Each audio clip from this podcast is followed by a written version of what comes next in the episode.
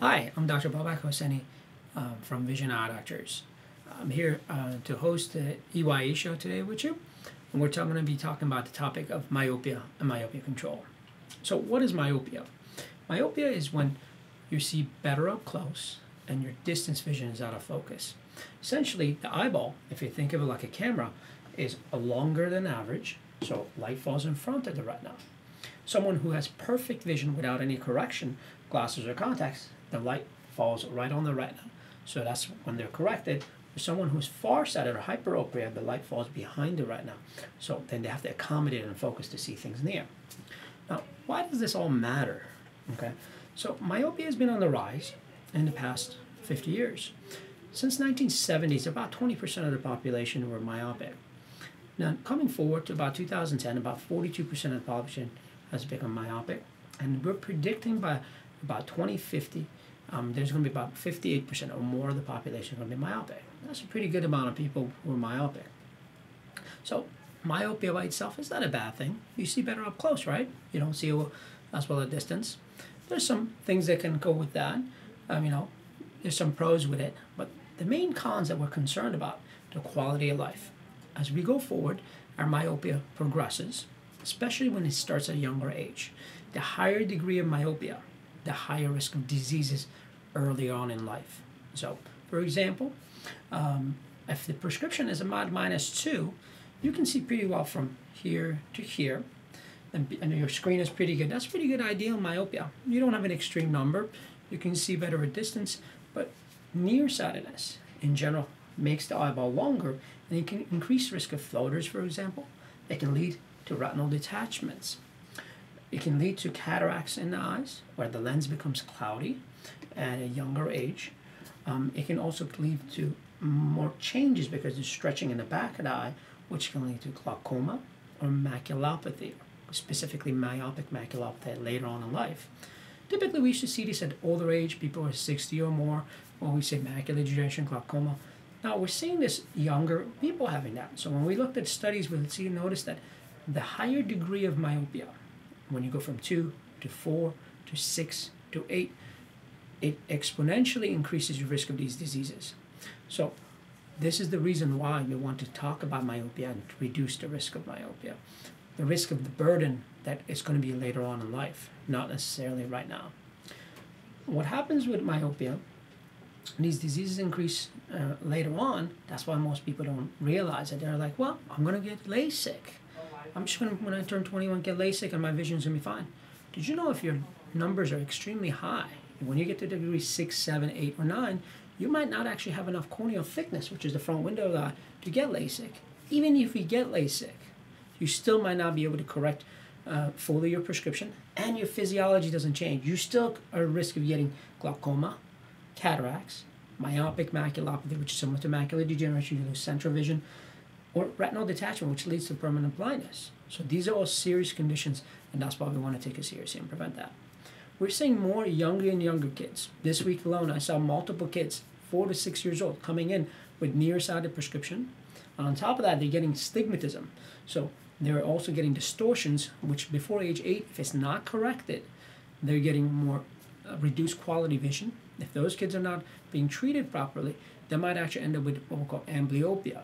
Okay, and that can also improve to reduce the quality of later on. If you don't see 2020 or better for example you can't be an astronaut right? That's what everybody wants to be one day right? Everyone's going to space. So we got to think long term for about these kids. So usually the causes of these is what matters. So why is it that in the 1970s about only 25% of patients were myopic? Now it's almost double. So most of this has to do with today's age. You know what are we doing different? Back in the 70s, we probably spend more time outdoors when you're younger.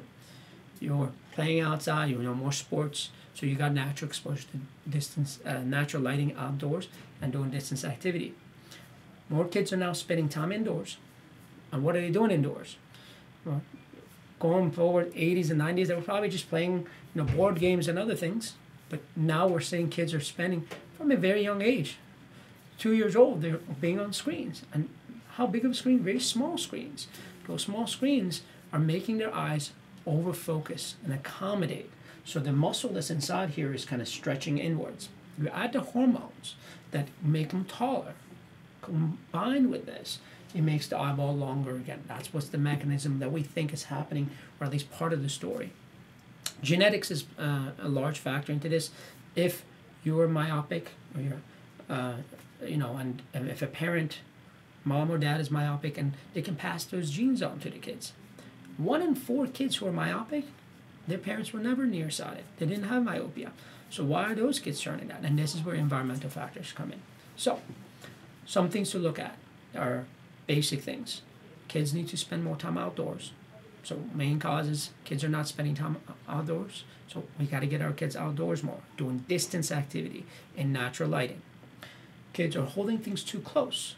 When you hold things this close, there's a muscle inside the eye that has to accommodate and focus things up close. So that strains the eye.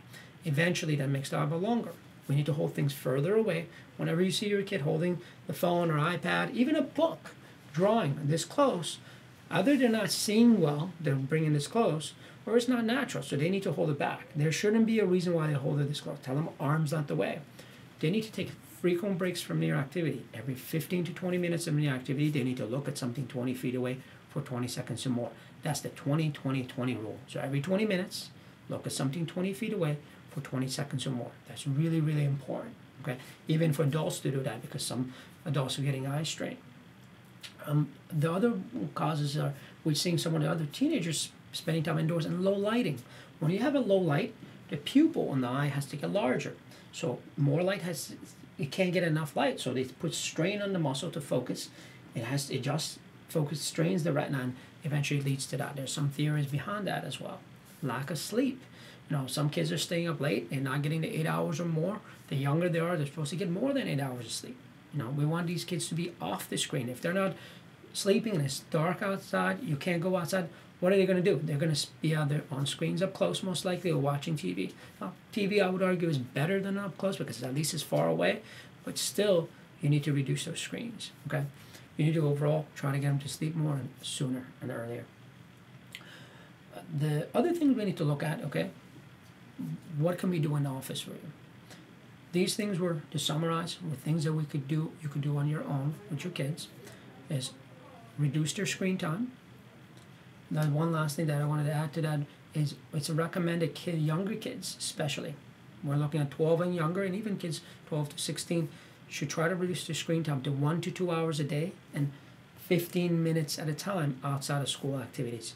Realistically, they're spending a lot of times on their Chromebooks and other th- things at home. During COVID, they were online the whole time, so they had a higher increase uh, risk of myopia, which we saw right afterwards. All these kids came in were nearsighted in our clinics, you can still they're still in person, but they're still spending too much time on their screen. So, since they're on screens for school, you need to make sure you do the job at home and reduce that. So, less time on screens, two hours or less if possible outside of schoolwork, 15 minutes at a time no more than 15 minutes, so follow the 20 20 20 rule.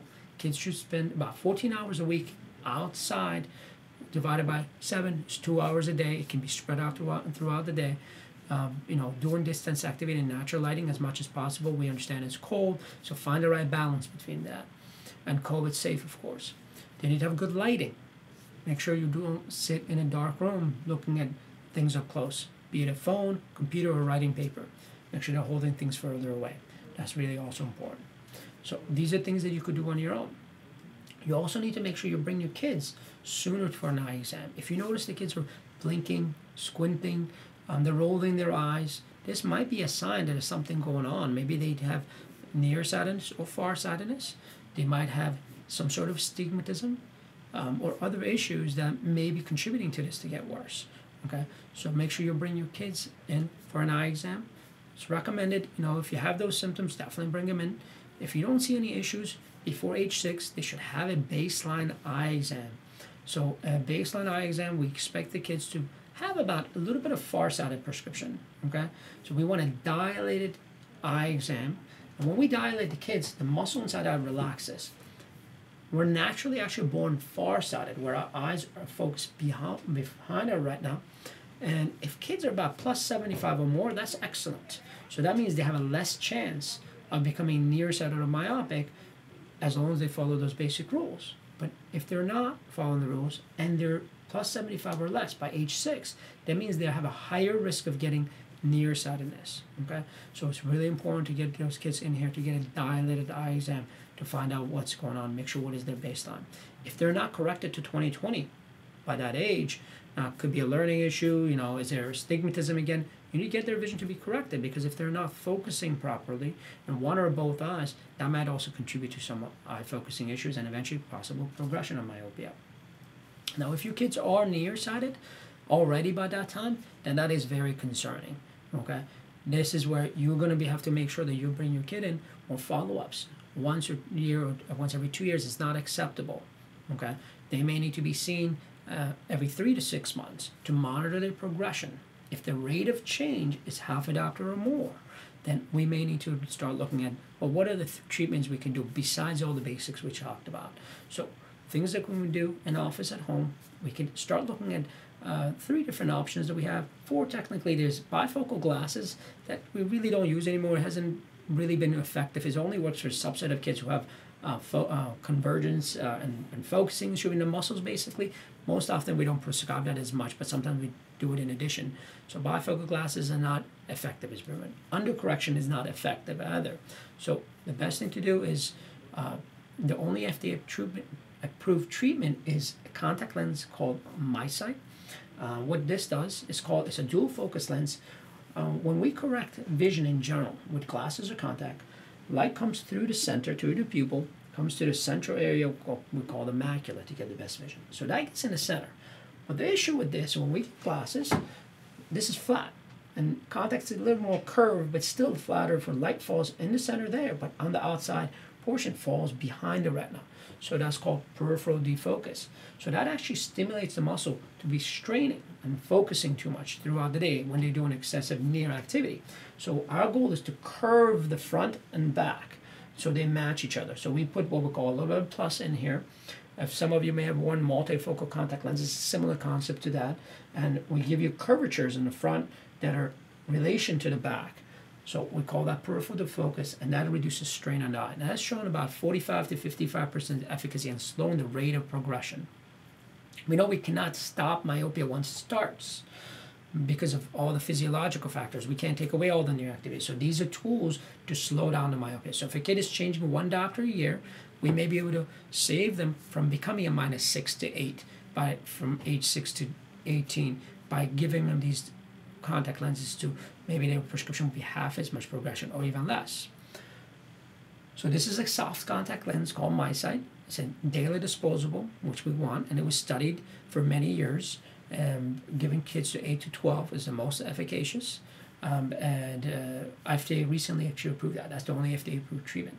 We also have two other methods that we've been used for years. It's not still fully FDA approved, but even though it's been used for many years and approved in other countries, um, it's, one is called atropine eye drop. It's a diluted dilating eye drop. So just like we do a dilation, we take that form uh, called atropine and we dilute it to a very low dose. We come to 0.1, 0.25, and 0.5. And depending on how rate what rate of progression there is, we prescribe that either daily um, or multiple times a week to help the kids reduce their focusing muscle. And we don't know the exact mechanism, but we have seen that what it happens is it helps reduce the strain on the retina and re- reduce the rate of progression of myopia as well. Same thing, 45 to 50%.